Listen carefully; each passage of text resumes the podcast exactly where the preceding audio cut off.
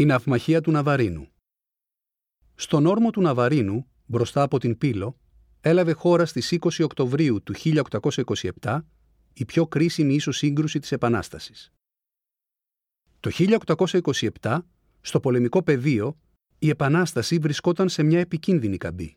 Ο Ιμπραήμ, μετά την νικηφόρα και καταστροφική πορεία του, είχε σχεδόν καταλάβει την Πελοπόννησο, το Μεσολόγγι είχε πέσει και εσωτερικές συγκρούσεις κατέτρωγαν την ελληνική πλευρά. Αντιθέτως, στο διπλωματικό πεδίο, το διεθνές κλίμα είχε αλλάξει υπέρ του ελληνικού αγώνα. Μερικούς μήνες πριν, στα τέλη Ιουνίου του 1827, είχε υπογραφεί η συνθήκη του Λονδίνου, στην οποία οι μεγάλες δυνάμεις, Βρετανία, Γαλλία και Ρωσία, αναγνώριζαν το δικαίωμα των Ελλήνων στην αυτονομία. Για να επιβλέψουν την τήρηση της ανακοχής, οι υπογράφουσες δυνάμεις έστειλαν στην Ανατολική Μεσόγειο ναυτική δύναμη υπό τη διοίκηση του Βρετανού Sir Edward Convicton. Το συνόδευαν από γαλλικής πλευράς ο Ανρί Δεριγνή και από ρωσικής ο Λογκίνος Χέιδεν. Οι οδηγίες προς τη δύναμη αυτή ήταν σαφείς. Ο ρόλος τους ήταν καθαρά ειρηνευτικός. Μόνο σε έκτακτη περίπτωση επιτρεπόταν να εμπλακούν σε πολεμική σύραξη. Στις 12 Σεπτεμβρίου η Αγγλική μοίρα, με επικεφαλής στην Ασία του Κόνδρικτον, έφτασε στο Ναβαρίνο. Ο τουρκοαιγυπτιακό στόλος του Ιμπραήμ βρισκόταν ήδη εκεί και παρέμεινε αγκυροβολημένος με τη δικαιολογία ότι περίμενε εντολές από την υψηλή πύλη.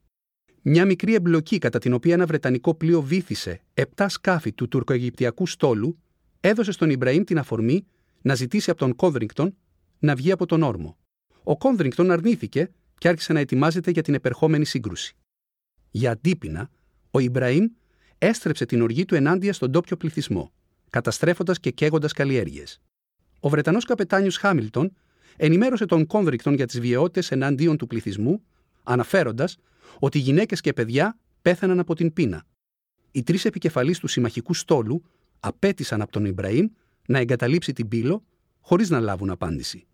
Έτσι, στις 18 Οκτωβρίου, Κόνδρικτον, Ντεριγνή και Χέιδεν αποφάσισαν να αποκλείσουν το λιμάνι της πύλου και στις 20 Οκτωβρίου ο συμμαχικός στόλος μπήκε στον όρμο του Ναβαρίνου. Ο αποκλεισμός προκάλεσε έκπληξη στους Τούρκους και ενθουσιασμό στον ταλαιπωρημένο ελληνικό πληθυσμό. Ο τουρκοαιγυπτιακός στόλος παρετάχθη σε σχήμα ημισελήνου μέσα στον όρμο.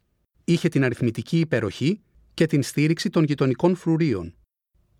Σύμφωνα με το σχέδιο του Κόνδριγκτον, πρώτα εισήλθε η αγγλική μοίρα, στη συνέχεια η γαλλική και πήραν θέση απέναντι στον τουρκοαιγυπτιακό στόλο. Η οδηγία ήταν να μην ανοίξουν πυρ πρώτοι.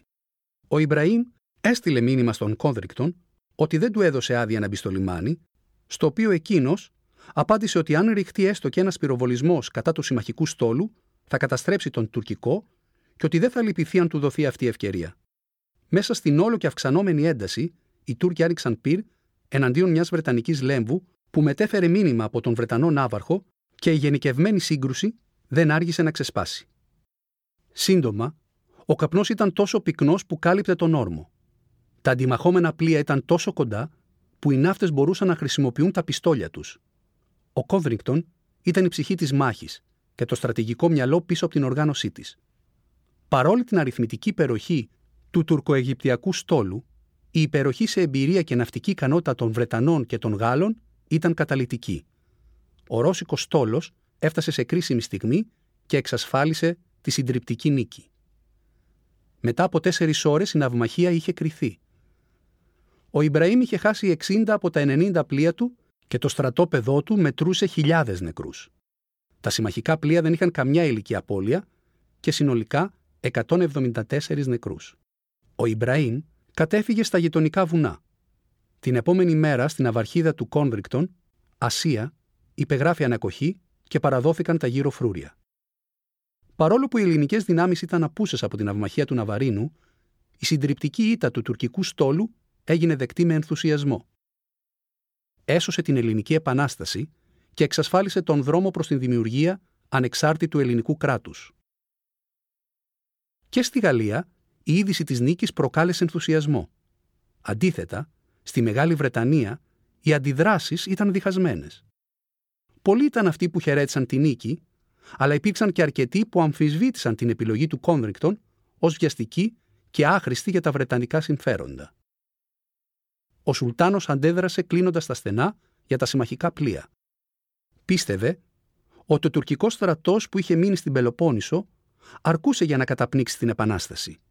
Όμως ένα χρόνο αργότερα, ο Ιμπραήμ θα εγκαταλείψει επιτέλους την Πελοπόννησο και η Επανάσταση θα έχει κριθεί. Ακόμα και σήμερα, ανεβαίνοντας στο νεόκαστρο και με τη βοήθεια της φαντασίας, μπορεί κανείς να δει να ξεδιπλώνεται μπροστά του το πεδίο της ιστορικής αυτής ναυμαχίας.